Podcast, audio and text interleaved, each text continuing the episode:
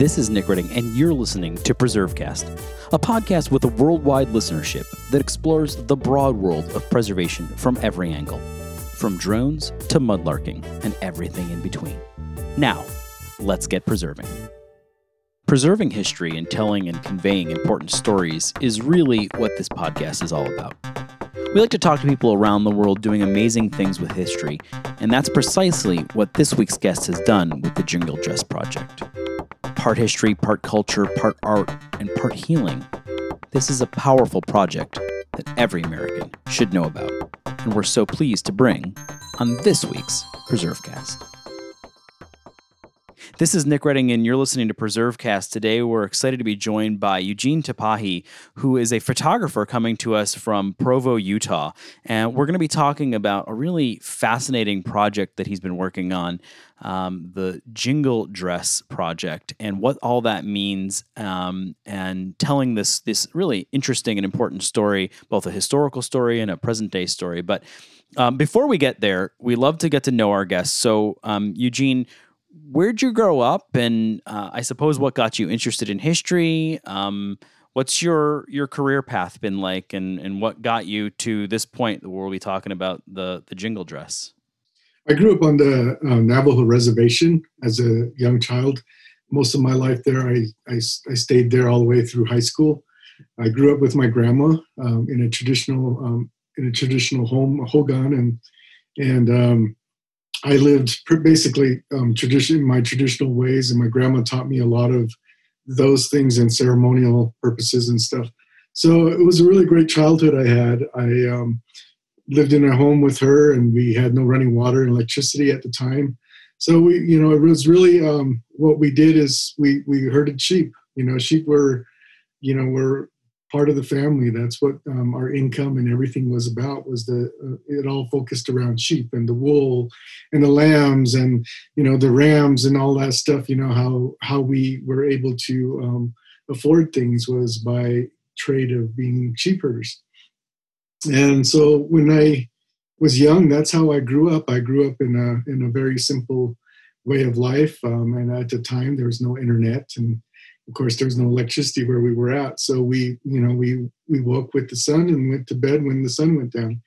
And um, i just that's how i learned how to have um, the respect and um, to nature that i have right now. And when i started going into grade school it was uh, it was always fascinating to me that we as um, native people have always been told that um, we didn't belong even at an early age.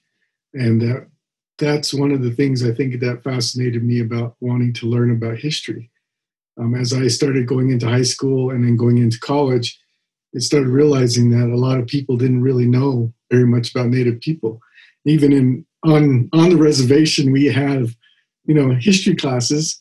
And even in the history books we just barely skimmed over native people you know we didn't you know and, and, in the history books it wasn't even about we as navajos it was about the plains indians you know and how they lived in teepees and how they traveled by horse and and things like that. And so it really it really fascinated me to feel like my gosh you know my my story hasn't been told. My people haven't been told you know um to to the world and so as I, I, grew up and went into you know my college life and my profession, um, one of the things that really struck me as um, a reason for um, my I don't know my my my craft and my the way I, I pursue things in my life is that I had an opportunity to work with ESPN the magazine in New York City, and when I was there, I was really um, the really fortunate. I was the first Native Navajo person to be working for ESPN the magazine,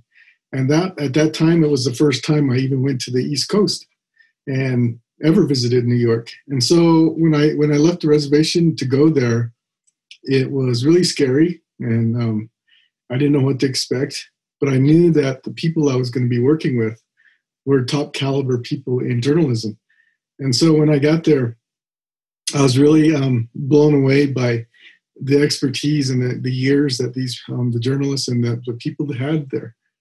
And as I stayed, you know, as I was there over the, a few weeks, the you know the staff got comfortable with me and i got comfortable with them and we started talking personal things and you know just how we we you would in a working environment and i was really set back at one one day when one of the employees asked me he asked me he says so eugene do you still live in teepees and at that point in time it really it really it struck me like in the sense of it, it you know, I could have done one or the other. I could have got um, person. It could have took it personally and and got upset about it, and and got mad about it, or I could have educate him and let him know that you know where where I come from and what my background is. And um, at that point in time in my life, I, I decided I was going to educate him, and it was really it was really an eye opener for me because most of these people have been in journalism over 20 years. Most of them are educated. Most of them have their master's degrees. Most of them have been writing their whole lives. And as I started talking to him and letting him know that my people, the Navajo people, don't live in temp- teepees, we traditionally lived in hogans. I said, but usually today, I said, we usually don't do, we don't live in hogans anymore. We usually use them for ceremonial purposes.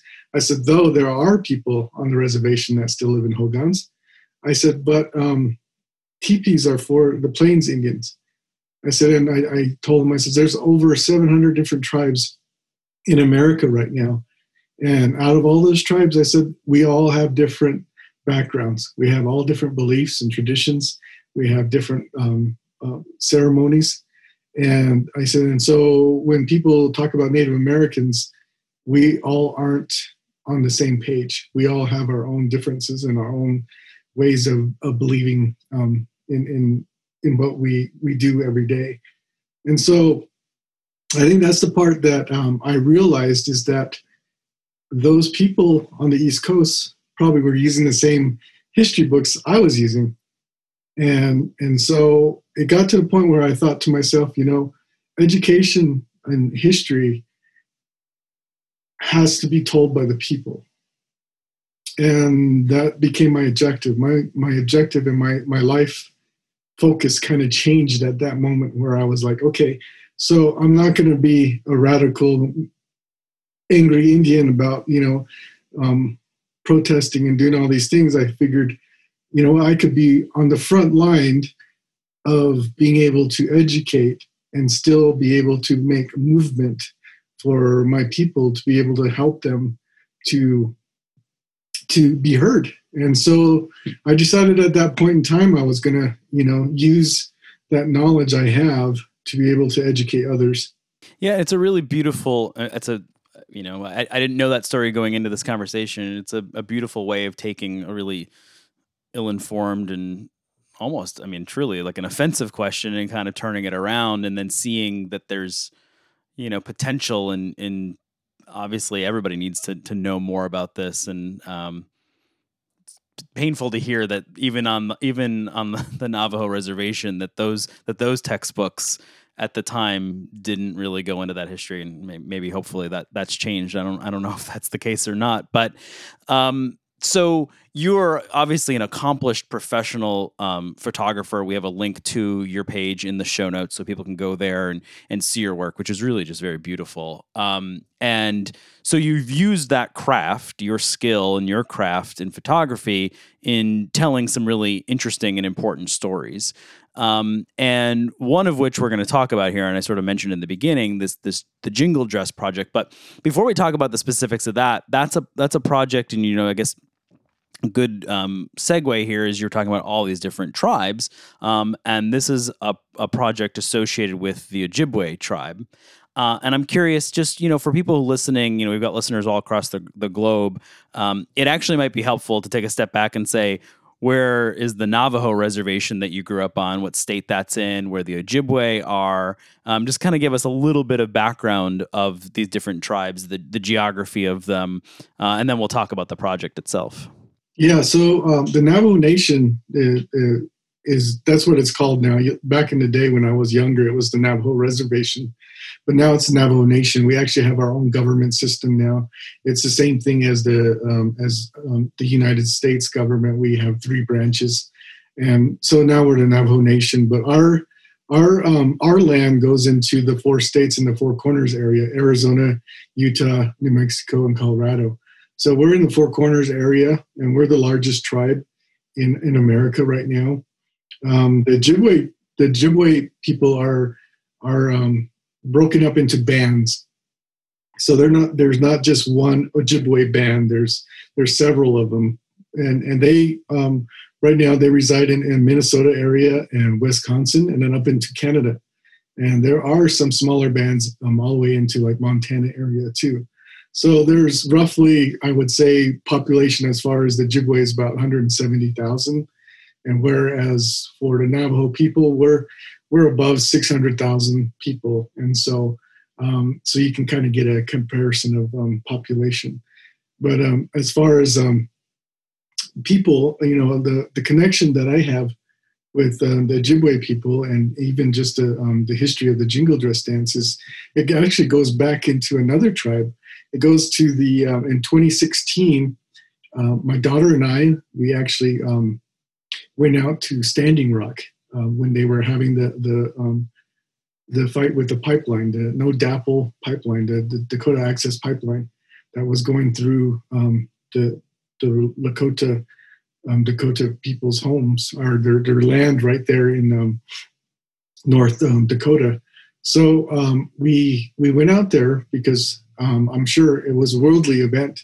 People knew about it, and so we went out there to um, as a photographer, and my daughter is a journalist, and also myself as being a journalist, my um, you know 20 plus years in my life, um, we went out there to try and um, document the the events that were happening out there.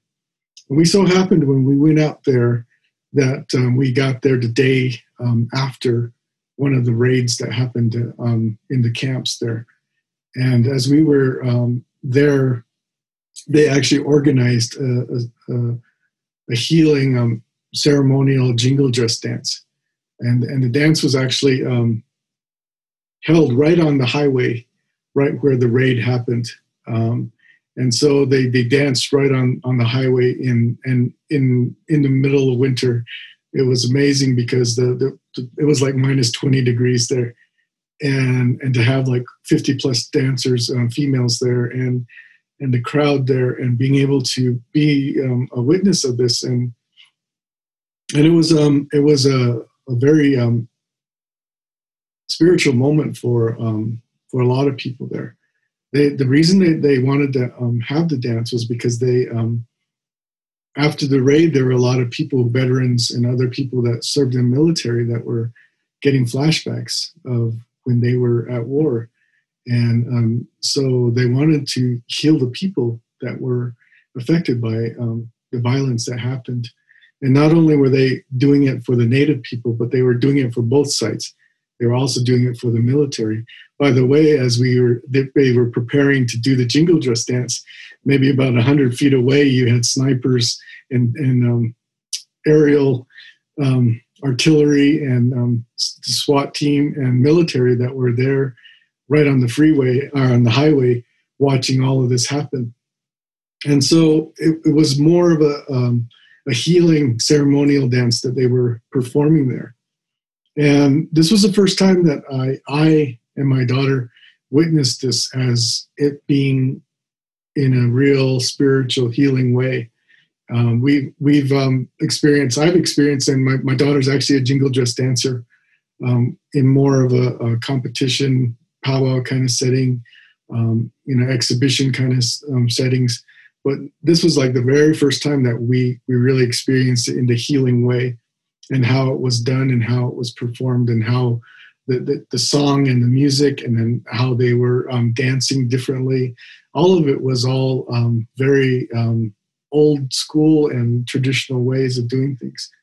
And so it was very exciting to be able to be a part of that and so, and, and this was the Lakota Dakota people, but at the same time, they had uh, um, Ojibwe people there too, um, counseling them on how to um, perform this dance. And so it was amazing to see all of that. And then also, what was really amazing to me is that most of the time, native um, in, in, native people in, in general, um, we won't be we don't have we don't want it to be recorded. You know, we don't want it to be um, witnessed in that sense. So a lot of times, in, in a ceremonial way, they'll turn tell the um, press or people to not record it or take photos during the ceremony. But the uh, spiritual leader there um, told us that we could, you know, told even non-native people that were there, that were um, the press that were there, that they could record this. And the reason that they they gave that permission was because they knew that the world was watching, that the world was also watching this raid and watching the violence, and so they wanted to make sure that the world also healed. So the the dance itself and what's referred to as a jingle dress dance, how, how is that defined? Is it is it separate from other types of like growing up in upstate New York, we got an opportunity to go see like the Iroquois people um, do some type of you know that they would you get to go to see some dances and things like that. But how is this different from a any other type of dance and maybe kind of give us and, and, you go into this on your website in a really cool way but the the story of how part of this comes out of the 1918 pandemic and sort of the connection of these pandemics well as um as i can see it i'm not you know i'm not the expert and i'm not i don't know the real details of everything and not very many people do because native people our cultures are all oral. We we didn't write things down and so you know how specific this is is is only as specific as i know from a sure. histori- historian that um, has consulted me and we her and i have worked together a lot. Her name is um, brenda childs and she's out of minnesota and she's Ojibwe. And um, the story that um, she discovered in, in her studies and in, in her research that she's found is that the um, jingle dress dance originated back in 1917 and 18 during the first um, pandemic in the in, in the United States. Um, a Ojibwe dad, his um, daughter was stricken with the at the time I think it was the influenza, the flu, the Spanish flu, and um, he was really worried about her because she was really sick. And so when he went to sleep, he actually had a dream and in his dream, the um, the origin of the jingle dress dance came to him. So he, in his dream, he was told how to make the dress and how to um, dance in the dress and how to um, and how it was supposed to be a healing dress. And so um, when he woke up the next morning, he had his wife. He, he instructed his wife how to make this dress.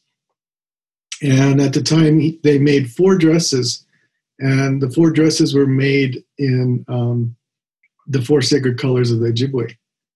And so he ended up giving them to four um, young young girls to dance the dance. And as they were dancing the dance that evening, the story goes that later the evening when they were dancing, that the um, his daughter um, got up and started dancing with the girls and as far as I know, and I've, I've you know, I've been around um, powwow and other ceremonial dances and things like that. But as far as I know, that the the jingle dress dance is the only dance that I know that was um, that was that came from a, a reasoning of healing. Um, the whole purpose of that dress was for the healing purposes. And, and so there's other dances that happen at powwows and stuff and it's mostly it's different. It's more of a, a warrior's way or a celebration's way of um, expressing their um, their gratitude and things like that. And so the, this is the only dress that i know of that is a, a healing um, dance. And so obviously the the the healing dance itself um, and the the very specific dress and the and, and the colors and everything like that. It, you know, as as you mentioned, seeing it happen at the um, Dakota Access Pipeline protests, it's it's continued on. It's a it's a healing activity that has continued on. Where did your your involvement in this sort of now? So we've got your history growing up, where you grew up, your interest in telling these important stories and sort of bringing Native culture and history to to different people and different audiences. You've seen the jingle dress dance, and now fast forward we're in the middle of a COVID pandemic and the idea of doing what comes to you and what is the project that you're working on? Well, in um, in March of last year, which is it's almost March now, is um, the pandemic just really just started. People were just talking about it at the time. And last year in Phoenix, um, Arizona, I was um, one of the artists at the Heard Museum um, art show there. And at the art show there, we, you know, it's a huge art show where there's hundreds of um, artists that come, and we're all juried into this into this art market. So it's a pretty prestigious market. And um, at the time, we, you know, we we just thought, oh, you know, people are getting sick. We didn't really think anything very much of it. And and um, I came home from Phoenix that that weekend feeling really good because I did really well at the market. You know, I sold a lot of a lot of images and also got a ribbon for one of my works there. And you know, I came home and I was just telling you know driving home and telling my wife, "Hey, Sharon, you know, this is going to be our year. You know, this is." It feels good, you know. The year's just starting, and we have all these other markets that we're going to be going to. There were actually other markets that I got into that I didn't get into years before, you know. And, and so we were excited about the year. And as we got home, they started talking about how you know they're going to um, isolate us, you know, and we're going to social distancing and quarantining, you know. And in fact, when I got home, they were saying if you traveled outside of the Utah state, you should quarantine for 14 days before you go out and see anybody. So that's what I did. I, I quarantined when I got home from Phoenix, and and then it just started snowballing from there. Um, you know, everything shut down, businesses shut down.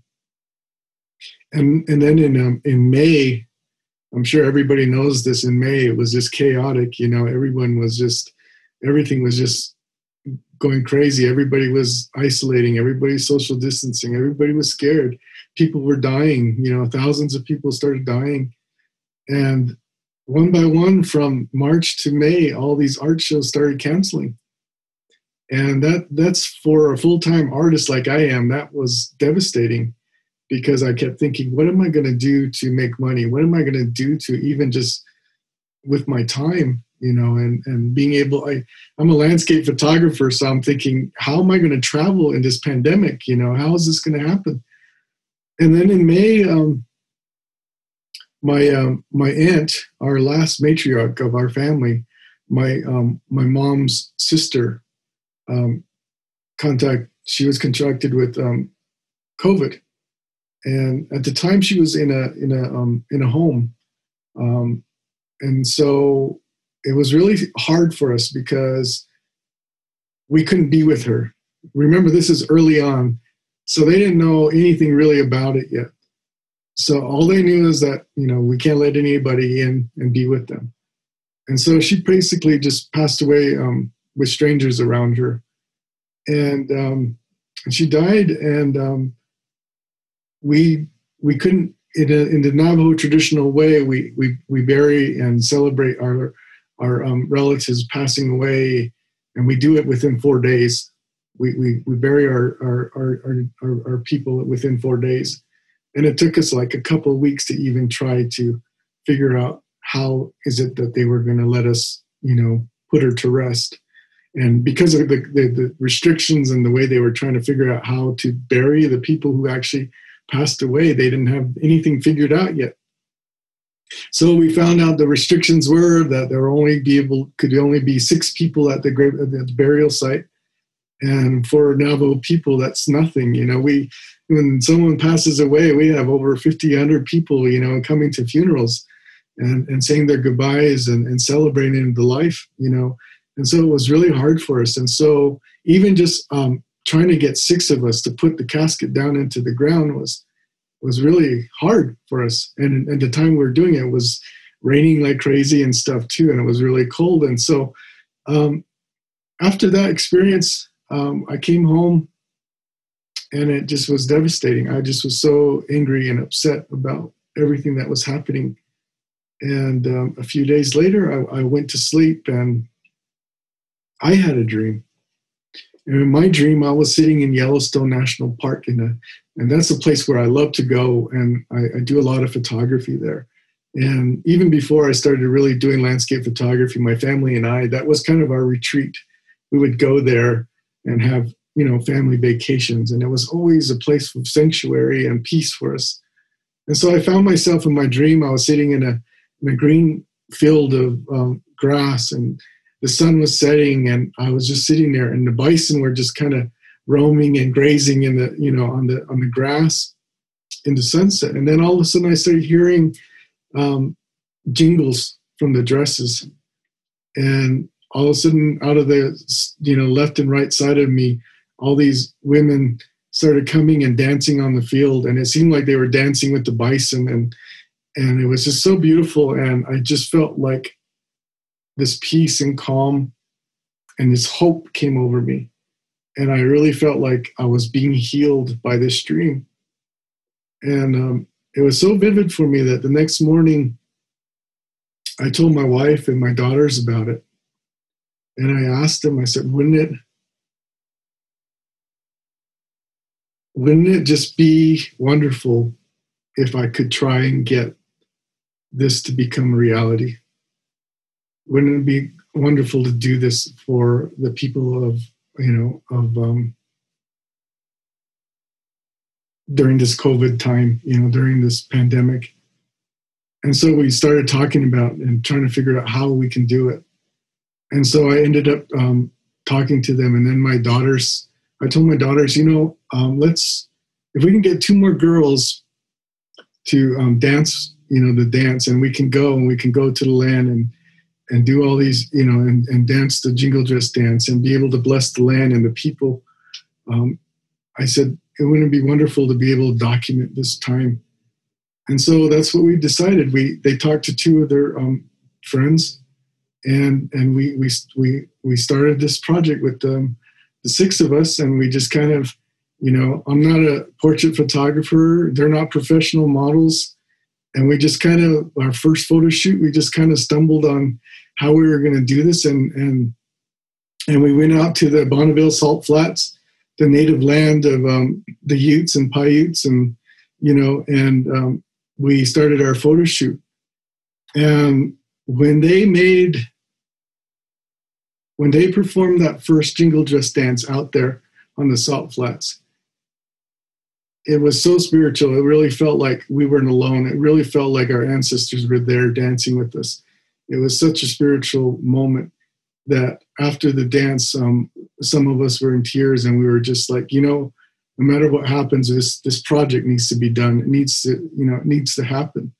And at the time, that's when, um, of course, COVID was happening, and so for my family and I, we decided that we couldn't um,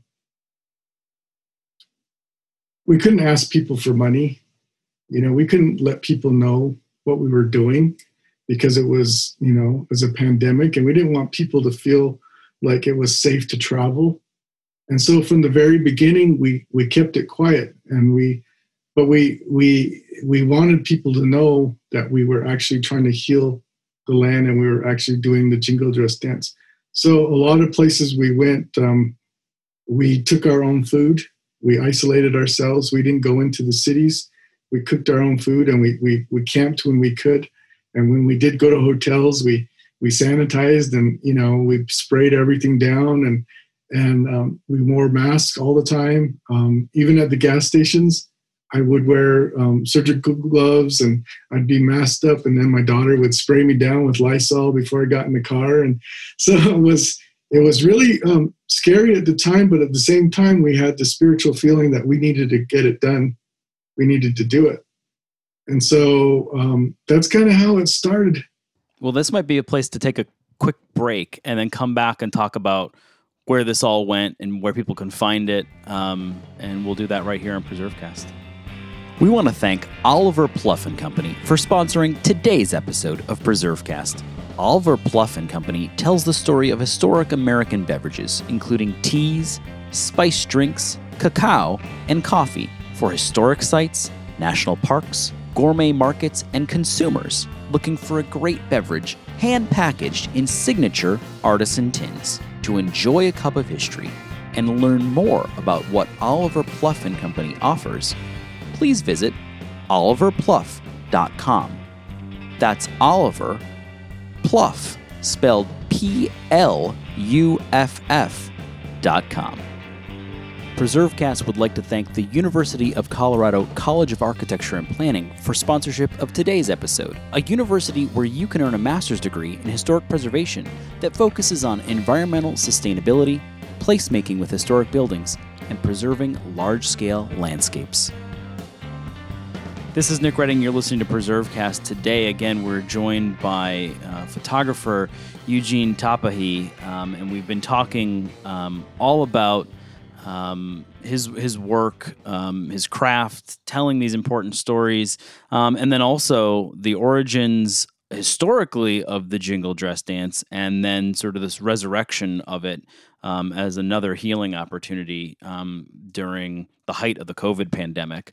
Um, so I think it's funny that you say, by the way, that you know you're not a professional portrait photographer and they're not professional models because anybody who goes to this website and looks at it would I think would be surprised by that because it's it's beautiful, it's just stunning stuff. So uh, you obviously are, are, too humble when it comes to that. Um, but um, where does it go from here? So there's just just a lot of interest generated in it, and people pick it up and are interested in it. And what is it? What does it become? And and where where is it headed now? So you know, the, I think the biggest thing for us on this project, which has been um, wonderful, is that um, as as we were doing the project, like I said, we were trying to keep it um, to ourselves. But as it evolved, um, we we started getting people who were wanting to support the project who were wanting to um, be a part of it. And in the, uh, in a native way, um, a lot of times people were asking us where they could help us by donating. And at the beginning, we didn't want to take any donations because we didn't want to set anybody back because you know a lot of people were hurting during the pandemic. But um, as as we started going, my wife and I we discussed it and we realized that um, we were denying people's um, blessings in, in a native way, we in, in any ceremony or anything in any events that we have, we always um, bring an offering or, or bring um, something, either it's food or money or something, to be able to to help with the the event and or help with the ceremony, so that um, they in, in, in return will get um, will get blessings from it too. And so, in, in that sense, we really um, we really wanted that to happen. Um, but at the same time it was it was difficult a difficult decision for us.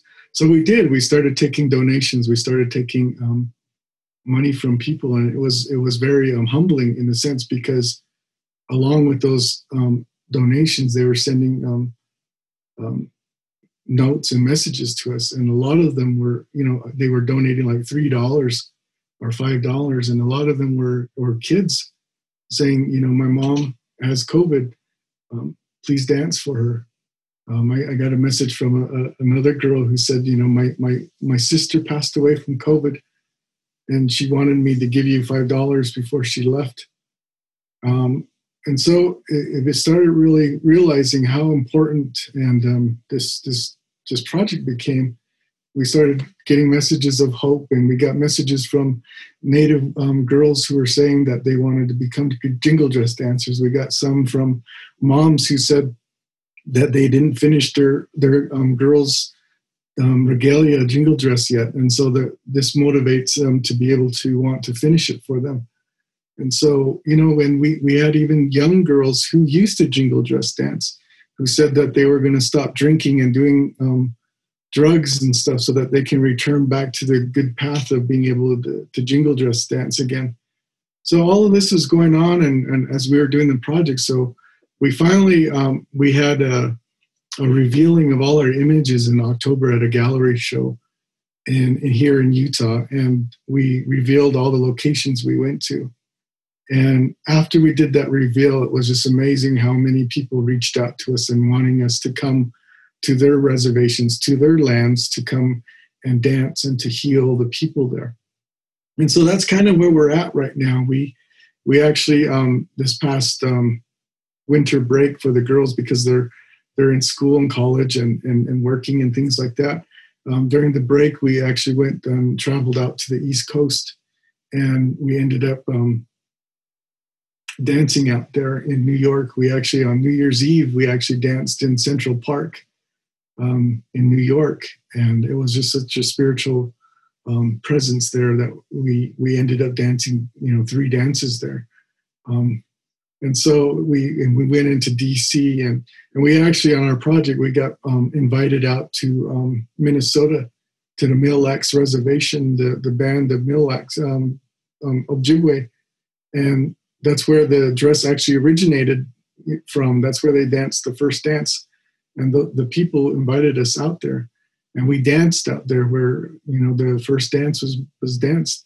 And you know so for us we're, we're just kind of open on what we're trying to do. And and we're um, trying to do and go to places where we've been invited. And we're trying to do it within a, a you know within a reasonable time and being safe at the same time. And there's a lot of places that we've been invited to that we would love to go to all of them but you know it takes funding and time and and so you know we're that's kind of where we're at right now. We're and the biggest thing for me is just being able to spread the word of um, of of just being able to heal people, give people hope, and to make people realize that um, not uh, not only are we trying to do that, but we're also trying to do a reclamation of land, the native lands that we're um, visiting and going to, to let people know that you know, as Native Americans, we're still here, and there's a lot of um, issues that Native Americans are going through right now and we're even bringing awareness to the um, missing and murdered Indigenous women, the MMIW, through a lot of our images. We have we have our red scarves and our, our, our red masks that we um, we we dance in honor of them also, and we try to um, bring uh, awareness to a lot of things that are happening right now to Native people. It's just such a powerful project, and just you know imbued with history, but also this sense of healing. Um, obviously, it comes across that you're proud of it, and, and you should be because it's just. Um, I, I, feel like it's a really uplifting thing, and, and we wanted to be a part of being able to help spread that message too, and let people know about it. If people want to find out more about it, obviously there's a link, but um, where can they go? Uh, and we'll put the link in the show notes for this episode, so people can click on it right there. But um, where can they go to find out more about you, more about this project? If they want to make a donation, or there's a funder listening to this and they want to help with some of that, um, where's the best place for everybody to go? Um, we we actually have a, a web page up. Um, it's it's um it's my name tapahe.com slash jingledressproject.html. Um, also, I'm on Instagram. I mean, Instagram is probably where you can get really great detail of a lot of things we're doing. Um, I'm at, my Instagram is just my last name, Tapahe, T A P A H E. Um, I just did a Google search just this morning and I just pushed in Jingle Dress Project and boom, it came up, and and um, so we're easy to find. We're we're um, we're excited that it is easy for you to find us, and we are um, a grassroots project. It's just my family. Um, we're the only ones funding this, and we we have um, re- we had requests from other people to do like um, oh our scarves. That's how it started at first. We were holding our scarves and our in our photos and and then we got requests from people where can we get those scarves? You know who made those scarves? You know and I, am the um, one that actually designed the scarf and the, the logo on it and everything. And so we ended up putting the scarves for sale and then we got requests from other people saying how about t-shirts? You know and so so we got some t-shirts. I designed some t-shirts and stuff. And so so those are the things right now the t-shirts. We have pins and we have um, some other merchandise that we're going to be announcing on on monday. Um, we we got some really great collectible stickers that we're going to announce on monday that are going to be for sale too. And all the proceeds and everything that we get um, we just put put away and you know we we save it for our travels. We save it for you know making more t-shirts and you know it just kind of just it's just sitting there and it's just revolving in the sense of being able to give back to the people and, and, and the project. And so so there's always a way of getting a hold of me. My my website is tapahe.com um, if you if there are donors out there or if there are anybody who wants to sponsor um, part of our, our travels and stuff, I mean, you can always contact me. My my email is really simple too. It's tapahe at tapahe.com. So, you know, there's all kinds of ways of getting in touch with us. And the girls, like I said, are um, future lawyers, um, future doctor. Um, we have actually my youngest daughter who wants to go into environmental law. My oldest wants to go into um, human rights. Um, Sunny wants to go into human rights also, and then Joannie wants to become a doctor. And so those are kind of their goals of what they want to do, and they're all in college right now. My oldest is actually applying to schools for um, law school and also grad school. So they're you know they're very great examples of what um, you can do as long as you have the drive and um, desire to be able to succeed. Well, that, that drive and desire, um, I, I, imagine they got a little bit of that from you. It, it comes across that you have that, so I, I imagine you must be pretty proud um, of that, of this project, everything that you're doing. Um, so we encourage people go on, make a donation. The scarves are really cool. Um, the t-shirts are really neat, um, and it's a great way to give back to a project that is doing some really amazing cultural preservation work when it comes right down to it. This is the most difficult question. We normally ask this of people just to kind of make them squirm a little bit. Your favorite historic place or site? And I mean, you've been to so many, and there's so many places that matter to you. Obviously, it comes across. But do you have one that you'd pick out and say, "Yeah, that's it"? Yeah, my I'd have to go back to Monument Valley you know, Monument Valley is like where I, I, I, feel like I started my career as a photographer, as a landscape photographer. Um, the reason I chose landscape photography, even though I was doing um, photo journalism for a long time, is because um, my grandma, my grandma, she lived to be 107 years old, and in the latter days of her her, her life, she um, told me that she didn't re- re- she didn't have a real reason of why she was still living because she couldn't go out into land. Um, she couldn't be with her sheep um, she was so frail that she couldn't really leave the house and that she was stuck in a room and all she could do is look out the window. And um, when she said that to me I, I, I just told her i says you know i think family still needs you here. That's why you're still here. And it really um, impacted me when she talked about that to me because at the time I was um, a designer designing websites. And I was the same thing. I realized I'm doing the same thing she is. I was sitting in a little cubicle looking out a window, sitting in front of a monitor all day, even though the mountains here in Utah are only like five minutes away. I, I never went up to look at them. I never, you know, really traveled or hiked up there. And I realized that that my life was was going down that same path, even though I wasn't 106 like she was. And I, I realized that I needed to make some life changes. And so that's when I said, you know what? I think I'm going to do landscape photography because I want to take my images and I want to show my grandma where I was and what I did. And so I did. That's what I did. I I, I went out and to Monument Valleys, my first place I went. I for the first time I bought a digital camera Everything before that was film. I took my digital camera, I went out to Monument Valley and was out there for weeks and just, just really trying to feel the camera and feel the spirit of the land and, and trying to figure out where my life was going to go. And then I took those images and, and put it on my, I, my iPad and went back and visited my grandma and showed her the images. And the really cool thing was is that when I started showing her, she said to me, she says, "You know what, son? she said, I was there with you every single day. And it just made me feel so good because that's how I felt. I felt when I was back in Navajo land on, in Monument Valley, I felt like she was there with me. I felt like my relatives were there. I felt like I was walking amongst the ancestors that were once there before.